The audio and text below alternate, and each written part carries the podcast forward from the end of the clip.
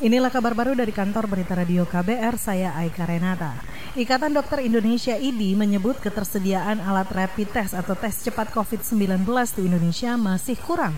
Begitu juga distribusi ke rumah sakit belum merata. Ketua Satgas COVID-19 IDI, Zubairi mendesak pemerintah memperbanyak dan meratakan pendistribusian alat rapid test tragisnya justru di banyak rumah sakit tidak tersedia rapid. Di Jawa Barat sudah dites 51.836, kemudian ketemu 1.190. Di Jakarta sudah dites 39.963, ketemu 3,3 persen yang positif. Di banyak rumah sakit tidak tersedia rapid test. Ada salah satu rumah sakit yang kecil di Jakarta Pusat, sudah waktu yang lalu dapat 60 tes gitu. Nah 60 sedikit sudah habis, terus nggak dapat lagi. Ketua Satgas Satgas COVID-19 ID, Zubairi juga mengkritik pemerintah yang mengklaim telah mendistribusikan alat rapid test dan alat pelindung diri APD dalam jumlah banyak.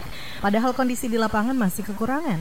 ID juga mendesak pemerintah lebih terbuka terkait data orang dalam pemantauan atau ODP dan pasien dalam pengawasan PDP. Di samping itu, ID juga menilai pemerintah sengaja menutup-nutupi jumlah tenaga medis yang terpapar COVID-19. Kita beralih saudara pasien COVID-19 di Indonesia hingga kini mencapai 4.800-an kasus. Juru bicara pemerintah untuk penanganan COVID-19 Ahmad Yuryanto mengatakan penambahan kasus positif terbanyak ada di Jakarta dengan 130 kasus. Sehingga total kasus di Jakarta sebanyak 2.335 pasien positif.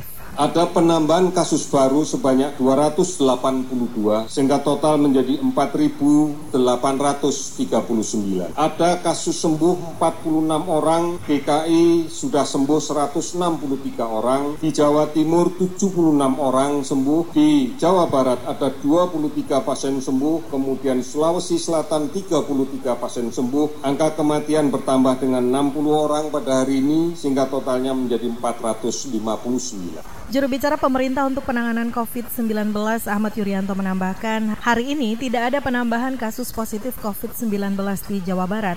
Adapun tambahan kasus kematian terbanyak ada di Jakarta sebanyak 37 kasus dan Jawa Timur mencapai 11 kasus.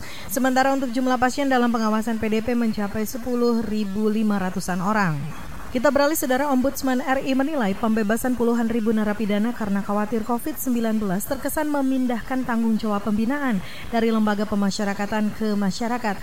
Anggota Ombudsman RI Nini Rahayu mengatakan tidak semua narapidana yang dibebaskan itu sudah mendapatkan pembinaan. Ombudsman menilai pengalihan tanggung jawab ke masyarakat perlu diikuti dengan informasi agar tidak menimbulkan ketakutan dan bumerang keamanan.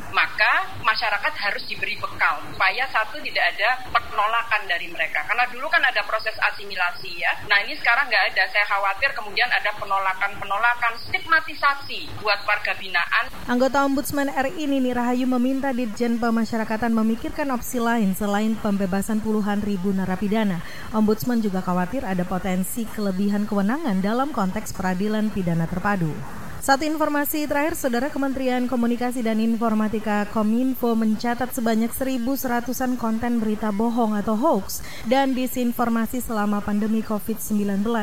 Menkominfo Joni G. Plate menyebut hoax dan disinformasi itu tersebar di sejumlah platform digital yaitu Facebook, Instagram, Twitter, dan YouTube. Di Facebook itu 804 sebarang, itu di Di Instagram 10 sebarang, di Twitter 340 sebarang dan di YouTube ada enam sebarang. Menkominfo Joni G. Plate menambahkan sebanyak 760-an konten hoax dan disinformasi sudah di take down maupun diblokir oleh platform digital. Sementara 410 konten hoax lainnya masih beredar di internet. Joni juga meminta masyarakat tidak memproduksi atau menyebarkan hoax dan disinformasi. Kominfo juga memperingatkan sanksi bagi penyebar hoax, yaitu ancaman pidana 6 tahun penjara dan denda mencapai 1 miliar rupiah. Demikian kabar baru dari kantor Berita Radio KBR, saya Aika Renata.